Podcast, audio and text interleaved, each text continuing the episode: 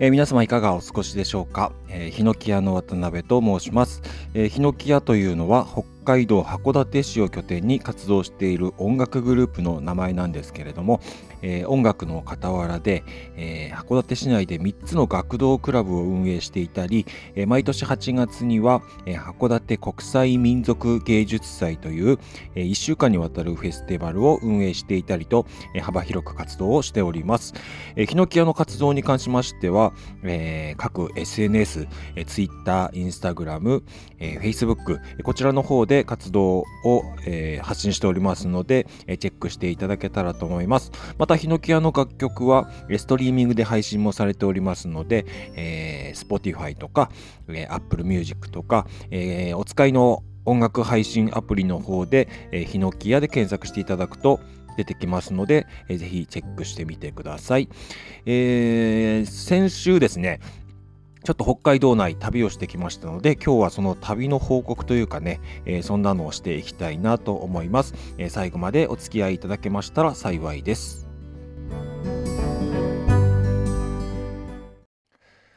えー、この収録をしているのは2021年の12月20日月曜日なんですけれども、えー、いよいよね、年の瀬押し迫るといった感じで、あと10日余りでね、2021年も、えー、終わってしまうというね、え、そんな感じですけどもね、2021年、え、どんな1年でしたでしょうか。えー、ヒノキ屋としましては、あの、年内のね、ライブっていうのは終了しまして、大体ね、10月からぼちぼち、えー、まあ、緊急事態宣言明けですね、えー、ライブが入ってきまして、で、年末にかけて割とね、ぼぼぼっとね、慌ただしくしてたんですね。っていうのは、あの、まあ、夏から秋にかけての公演、ライブが、えー、どんどんね、えー、緊急事態のおかげで、えー、延期になってしまいまして、えそれがまとめて年末に来たっていう感じでね、11月末から12月にかけて、えそこに延期したライブっていうのが入ってきたので、え結構ね、詰まってましたね。で、まあ、すごく、あのーライブができるってことはめちゃくちゃ嬉しかったんですけれど、えー年内のライブは一旦終了しまして、えーあとは学童の方のね、冬休みに入ってくるので、えー、まあ、それに備える、備えるというかね、えー、といった感じなんですけれども、で、私、渡辺ですね、個人的にというか、あの、先週、えー、自分ともう一人ね、スタッフを連れて、北海道内の中学校をね、3校ほど回ってきたんですね。で、これはね、あのまあ、毎年やってるんですけれども、えー、まあ、北海道内の中学校とか、えー、小学校ですね、を回って、道徳の授業っていうのをね、えー、やるっていう仕事、仕事ですね。まあ、あの、子供たちを前に、えー、なんか、1時間ぐらいかな、1時間ちょっとぐらい、えー、お話をしてくるっていうのをやっておりまして、それで北海道内ね、ちょろちょろって回ってきたんですけれども、うん、3校続けてっていうのはね、もしかしたら初めてかもしれないですね。で、やっぱりね、3日間こう、まあ、一応ね、同じようなテーマで、えー、話をしてくるんですけれど、もうちょっとずつ改善をしていってね、あのー、すごく良かったですね。で、このお話をするっていうのはね、結構自分の中では好きな、お話をすることが好きというよりは、やっぱりね、普段は5人のメンバーでライブを作ってるんですけれども、自分一人で、話を組み立てて、で、間間にね、あのギター一本持ってくんで、あの歌を挟みながらとかやるんですけれども、まあ、初日やって、で、ちょっとやっぱね、持ち時間がね、まあ、学校によって多少ばらつきはあるんですけれども、え60分から70分程度お話ししてくださいって言われるんですけど、やっぱ聞いてる方って辛いですよね。60分、70分お話を聞くっていうのはね。まあそういうのもあって、間間にこう歌を挟み込んでいくんですけれど、あの、この時間をね、まあ、あの、いろいろ組み立てて、割と熱心にね、あの準備していくんですね。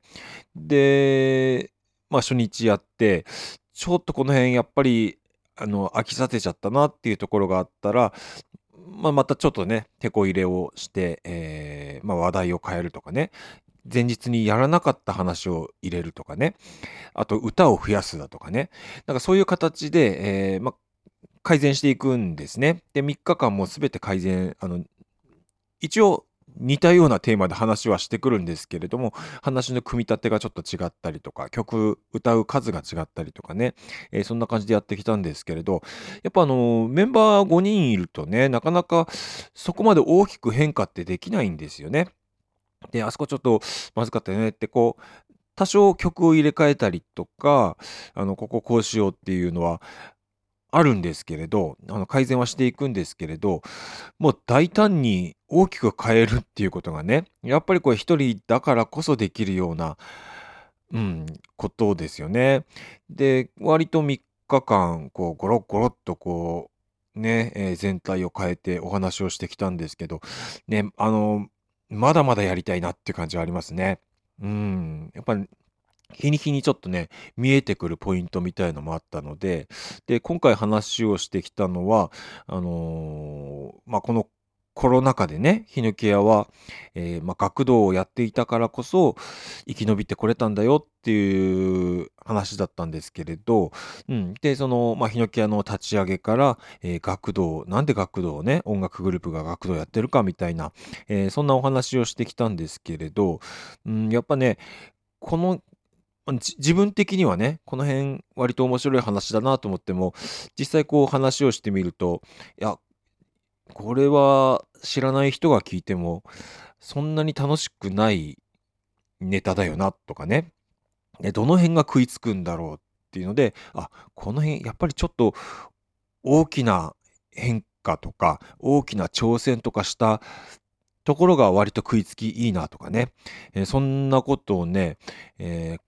思いつつ、うん、でやっぱもっともっと数をこなすともっと上手に、えー伝わるように話していけるんじゃないかなっていうふうに思ってね。で大体まあこの時期に毎年、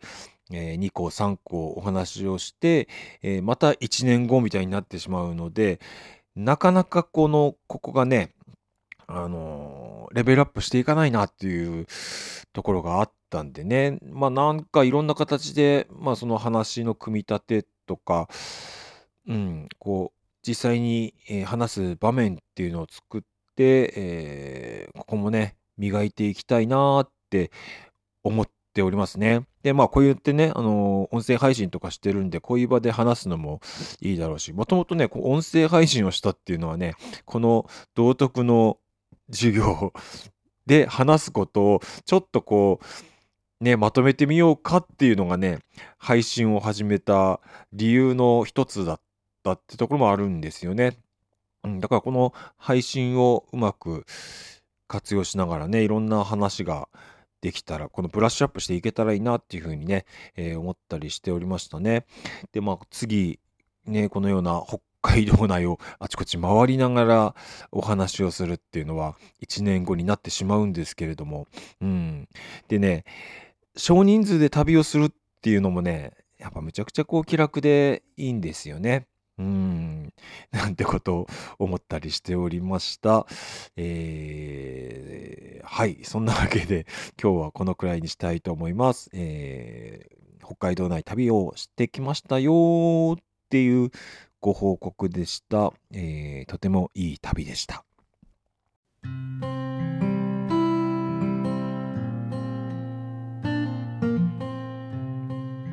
えー最後までお聞きいただきましてありがとうございます。えーまあ、冒頭でね、ヒノキアの活動、えーヒノキアの SNS のね、アカウントの紹介をしたんですけれども、えーこれ、あのー更新してるのはね、9割方私、渡辺がやってるんですね。で、一応、まあ、ヒノキアの、まあ、告知的なこととかね、活動報告的なことをこう、ポンポン上げているんですけれども、どちらかというと、あの、渡辺個人のね、アカウントの方が、まあ、いろいろ好き勝手なこと書いてて、楽しいんじゃないかなっていう気は、あの、絶対そっちの方が楽しいと思いますね。で、えー、ヒノキアの情報に関しても、あの、リツイートしたりね、えーシェアしたりしておりますので、えーもし興味のある方は、あの、渡辺のね、えー個人アカウントの方もフォローとかね、えーしていただけたらと思います。えー、ツイッターはね、えー、ひろし75鍋、ひろし75鍋というアカウントで、えーありますので、私個人になっておりますので、これツイッターもインスタも一緒だったと思いますね。確かアカウントがね。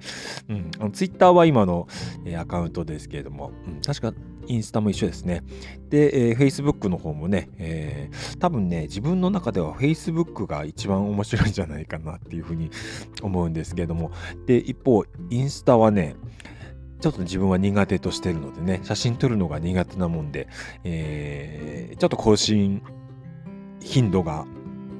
少ないかもしれないですけれども、まあ、えー、各 SNS やっておりますので、えー、どうぞそちらも